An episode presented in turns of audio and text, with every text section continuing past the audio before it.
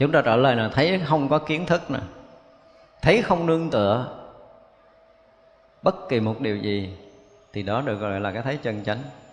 Thì bây giờ trước mắt mình chắt lọc cái thấy của mình trước cái đi, không phải là cái thấy của người khác, không thấy là cái thấy của Phật tổ, không nương tựa vào kiến thức của Thầy, không nương tựa vào kiến thức kinh điển và không nương tựa vào kiến thức của Phật tổ luôn, thì chúng ta sẽ có chánh kiến. Tin không? Bây giờ mình loại trừ ra đi, bắt đầu loại nè. Ví dụ cho mình nhìn mình thấy hoa thì có thấy bằng kiến thức chưa? Thấy nó màu vàng là kiến thức chưa? Bây giờ mình loại màu vàng, mình loại cái hoa ra đi, thì ngay cái thấy mà không có cái ý niệm hoa và không có ý niệm màu vàng thì hết kiến thức chưa? Thì lúc đó là cái gì? Lúc đó nó chỉ là cái hiện hữu mà là không mang cái danh tự gì hết. Tại vì mình không có môi ký ức nó là hoa, hoa cúc, hoa huệ, hoa lan gì hết. Nếu chúng ta nương tựa kiến thức thì cái đó không phải là chánh kiến. Trở lại cho chánh kiến một cách đích thực nhất là chúng ta không nương tựa, không y tựa, không y cứ, là cái thấy vô sở y. Đó mới là chánh kiến. Thì không có chỗ để nương tựa. Bây giờ không có sở có nghĩa là gì? Là cái bị thấy. Không có năng là cái đang thấy. Còn có năng thấy, còn có cái sở thấy có nghĩa là gì? Là chưa đủ chánh kiến. Đúng không? Bây giờ thấy làm sao mà không năng không sở rồi? Không y tựa vào căn để thấy trần, thì thấy không phải do căn. Thì bây giờ chúng ta có cái thấy nào? Có. Chúng ta đừng có lắc đầu, đây là một cái sự thật, mình đang bàn về chánh kiến mà. Khi mọi người có chánh kiến rồi thì mới có tất cả những cái thấy biết đúng đắn về Phật đạo. Còn nếu như bây giờ mà chúng ta vẫn còn nương tựa để thấy, giống như Ngài Lâm Tế nói là sao? Từ hồi ta khai đạo cho tới giờ phút này, chưa thấy ai tới thân cận với ta, chỉ toàn là cái, cái con người nương cỏ tựa lá mà tới. Cỏ lá là cái gì? Là một rừng kiến thức của mình, bao nhiêu cái hiểu biết, cái kinh nghiệm cả cuộc đời sống của mình. Đi hỏi đạo cũng bằng kiến thức hỏi chứ chưa bao giờ thật lòng. Thưa Thầy, con đang như thế này, con đang bí. Phải nói một câu ngon lành này đó, con đang bí, con không biết cái này là cái gì. Mà thật sự là không có dính giáp gì tới kinh điển hết, mình đang bí công phu của mình. Đó là cái riêng của mình, cái bế tắc trong công phu của mình, cái rút mắt thật nơi tâm của mình mà không dính gì kinh điển hết đó. Tôi đang tu tới đây tôi bí. Đó thì ông Thầy sẽ giải quyết rất là đẹp. Nhưng mà chúng ta chưa bao giờ có những câu hỏi này. Đó là mình mượn kinh ra mình hỏi, mượn gì đó, lý luận gì ra mình hỏi, mình trao đổi toàn là những kiến thức của người khác. Thậm chí là khi chúng ta nói chuyện chưa bao giờ chúng ta nói thật. Chúng ta chỉ toàn là nói chuyện kinh điển, sách vở thôi à. Chưa bao giờ chúng ta không nương tựa kiến thức để mình là giao tiếp với nhau. Thì bây giờ trở lại để mà chúng ta có được chánh kiến là chúng ta không y tựa. Đơn giản hay định nghĩa chánh kiến là cái thấy nhìn không y tựa. Dễ hiểu quá, dễ nhớ nữa. Nhưng mà làm dễ hay không? Đúng không? Bây giờ thấy thôi. Rồi bây giờ mình thấy không y tựa đi. Quý vị thử mở mắt nhìn tất cả cảnh viên trước mắt mình mà không y tựa kiến thức nào, thì cái đó là cái gì? Cái đó có tên không? Không, không có tên. Có tên là y tựa, có danh tự là y tựa. Nó là vàng, nó là xanh là y tựa. Nó là hình sắc và không hình sắc cũng là y tựa. Chúng ta hãy qua hết những cái kiến thức đó đi, lột hết những kiến thức đó ra để tất cả những cái hiện hữu ra trước mắt của mình là không có y tựa kiến thức nào hết, thì nó là cái gì? Nó là sự thật đang hiển hiện nhưng mà nó không có tên tuổi, nó không có hình sắc gì hết. Nó chỉ là nó chứ mình không biết tên gì nếu mình chưa có kiến thức. Nhưng mà khi có kiến thức rồi là nó là cây, nó là nhà, nó là hình Phật, nó là lư hương, nó là bóng đèn, nó là tất cả những cái tên mà mình đã biết. Và khi mà chúng ta thấy bằng danh tự như vậy thì chúng ta còn thấy đúng sự thật không? Lệch rồi.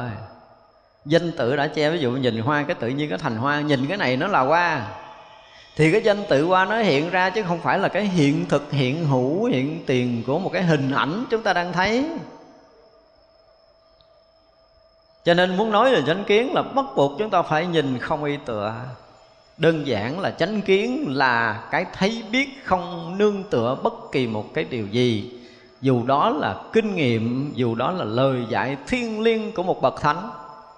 Tôi nữa là thời lời dạy thiêng liêng của bậc thánh hoặc là lời dạy của chư Phật, mà chúng ta nương tựa đó để chúng ta nhìn, chúng ta hiểu, thì chúng ta vẫn chưa có chánh kiến Phật đạo. Đừng nói chúng ta hiểu tứ diệu đế, hiểu nhân duyên là chánh kiến chưa, cái chuyện đó là cái chuyện khác.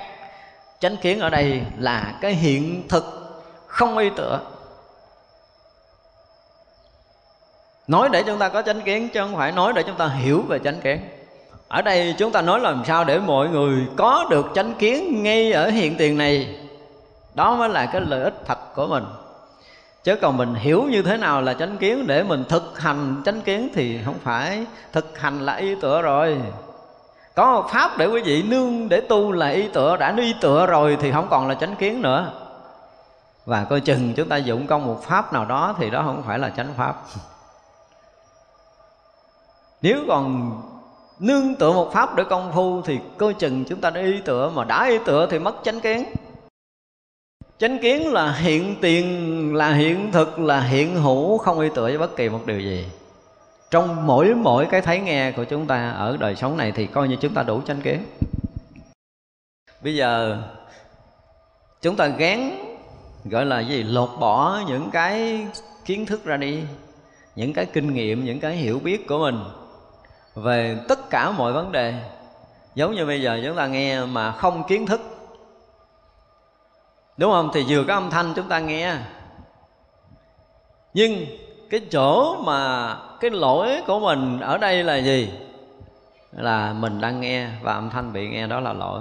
Mình y tựa nó căng để nghe trần, đó là lỗi. Nhưng mà có một anh anh không y tựa gì hết đó, ảnh thấy rõ căng và trần đang chạm nhau, ảnh không có tác động vào căng, cũng không có tác động vào trần. Và ngược lại, trần và căn này cũng không tác động gì ảnh. Tại vì căn hiện ra ảnh cũng nhận rõ, mà trần hiện ra ảnh cũng nhận rõ. Tức là âm thanh bị nghe ảnh cũng nhận biết, mà cái đang nghe ảnh cũng nhận biết. Thì cái mà bị nghe hoặc là cái đang nghe này nó không có dính gì với cái biết kia. Đó, cái đó là cái hiện ở đây. Chánh kiến là một cái gì nó không thay đổi bởi thời gian và không gian, nhưng nó không phải tồn tại là đứng hoài một chỗ, mà nó rất là linh động, nó rất là linh thông, nó không có dừng trụ, nó luôn luôn mới mẻ nhưng mà nó không bị thay đổi. Nếu mà chúng ta nghe nó không thay đổi, mình nghĩ nó là một cái cục gì cứng ngắc, nó không có lệch, nó không có dao động á, thì cái đó không phải là chân lý. Chân lý thì luôn luôn sinh động, luôn luôn thông lưu, nhưng nó không có gì bị thay đổi với thời gian và không gian. Cái biết này nó rất là linh thông, tiếng thứ nhất nó cũng biết, giữa tiếng thứ nhất, tiếng thứ hai nó cũng biết, và tiếng thứ hai nó cũng biết, giữa tiếng thứ hai và tiếng thứ ba nó cũng biết, là nó biết một lượt ba bốn cái khoảng không và ba bốn cái âm thanh đang hiện ra. Mà nó không y tựa cái nào hết, nó không có tựa chỗ nào hết đó. Thì như vậy nếu như ở đây chúng ta muốn được chánh kiến có khó không? Thứ nhất là đừng có lấy kiến thức của Phật tổ, của Thầy làm kiến thức của mình ngay tại đây. Nghe mà không cần kiến thức, nghe mà không cần hiểu. Tại vì hiểu tức nghĩa là nương tựa kiến thức rồi. Nghe để hết kiến thức ngay tại đây. Ngay tại đây mà chúng ta nghe chỉ là nghe. Nghe chỉ là nghe. Âm thanh hiện ra thì nhận rõ âm thanh hiện ra. Đó là bước thứ nhất. Nhận rõ để mình nhận thấy rằng âm thanh đang bị mình nghe, tức là âm thanh không phải là mình, đúng không? Trở lại cái bài cũ, bài này phải nấu cho thiệt là nhão. Rồi bước thứ hai là gì? Cái đang nghe âm thanh. Thì giờ là mình đang ở đây để mình nghe âm thanh, thì rõ ràng là âm thanh đang bị nghe và cái đang nghe âm thanh là hai cái được mình nhận biết. Mình thì ở đâu mình không biết, nhưng mà hai thằng này hiện ra là biết rõ ràng hai thằng này. Nhưng mà hai thằng này có biết được cái mình đó không? Không. Cho nên đừng có mong mình nhận đạo, mà mình phải nhận cái hiện thực này. Khi mà chúng ta nhận rõ hiện thực này thì cái đạo nó hiển lộ không? Có, cái đạo hiển lộ mà không phải có người nhận. Cho nên chúng ta đi tầm đạo có nghĩa chúng ta muốn thấy được đạo, chúng ta muốn ngộ đạo, thì là cái gì? Là cái tham tâm của mình. Nhưng nếu chúng ta sống đúng với cái hiện thực thì bây giờ là âm thanh hiện ra, và cái người đang nghe âm thanh đang bị thấy, đang bị biết đó. Nếu mà chúng ta ở cái vị trí đang biết hai cái thằng này thì có nghĩa là chúng ta không có dựa vào đâu. Tại vì có nó mình cũng thấy là nó đang hiện, mà không có không có âm thanh, có khoảng trống chúng ta cũng thấy rõ ràng.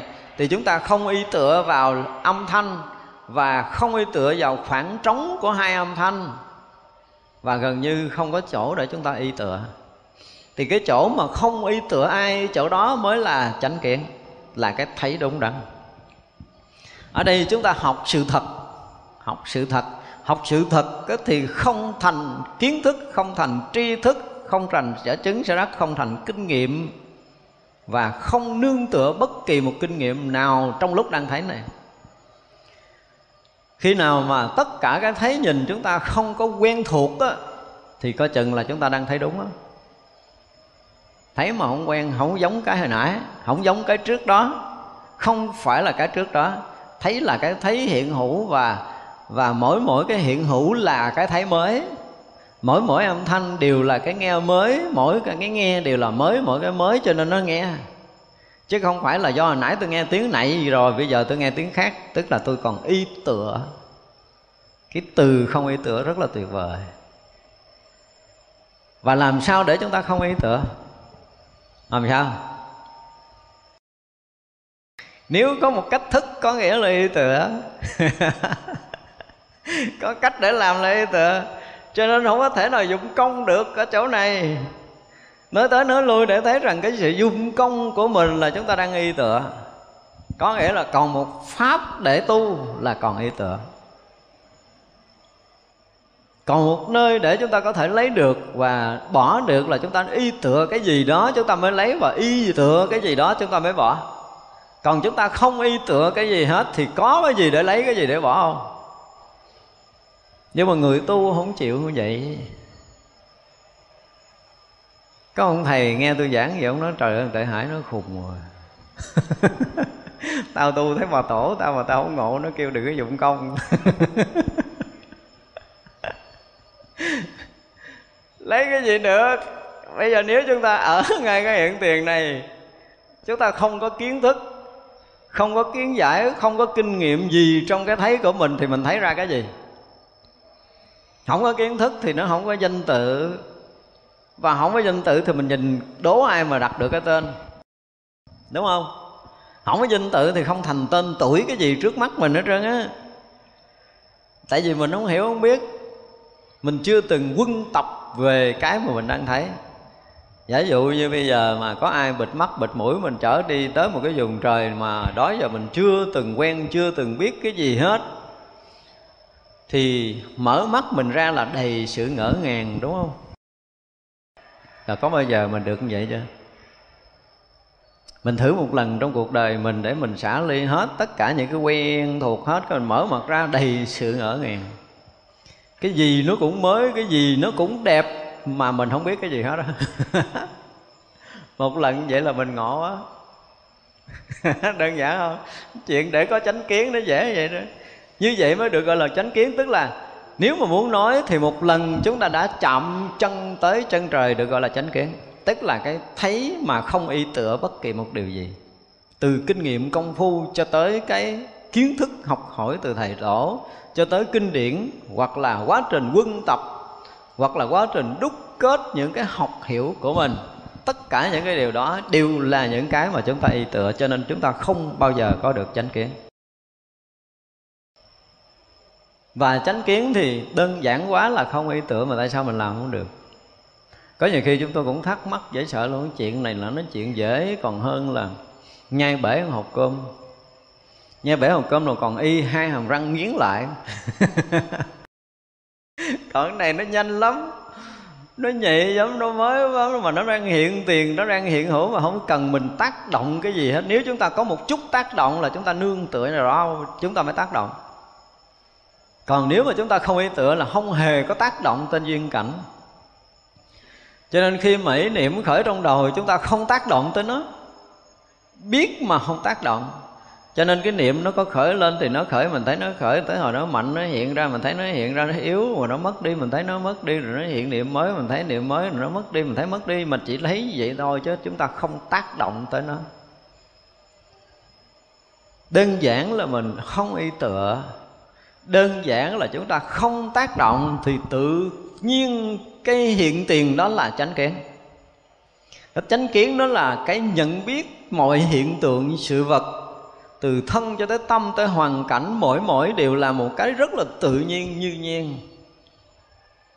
Còn có tác động là không còn chánh kiến nữa. Nhận định thì đương nhiên là xa rồi, khẳng định là xa rồi, phủ định cũng không phải. Cho nên nhận định, khẳng định, phủ định là chúng ta đứng về cái vị trí nào đó chúng ta mới nhận được. Tôi đứng đây để tôi nhận, hoặc là tôi khẳng định điều này là đúng, có nghĩa là tôi nương tựa kiến thức nào đó. Tôi phủ định cũng là nương tựa kiến thức nào đó để phủ định. Tất cả những cái điều đó không phải là chánh kiến Phật đạo. Cho nên chánh kiến dễ không? Mà không có cái này không thể đi sâu vào công phu được. Chúng ta phải lập nền tảng trên cái chỗ không y tựa. Trong kinh Hoa Nghiêm dụng từ mỹ miều hơn là không có sở y.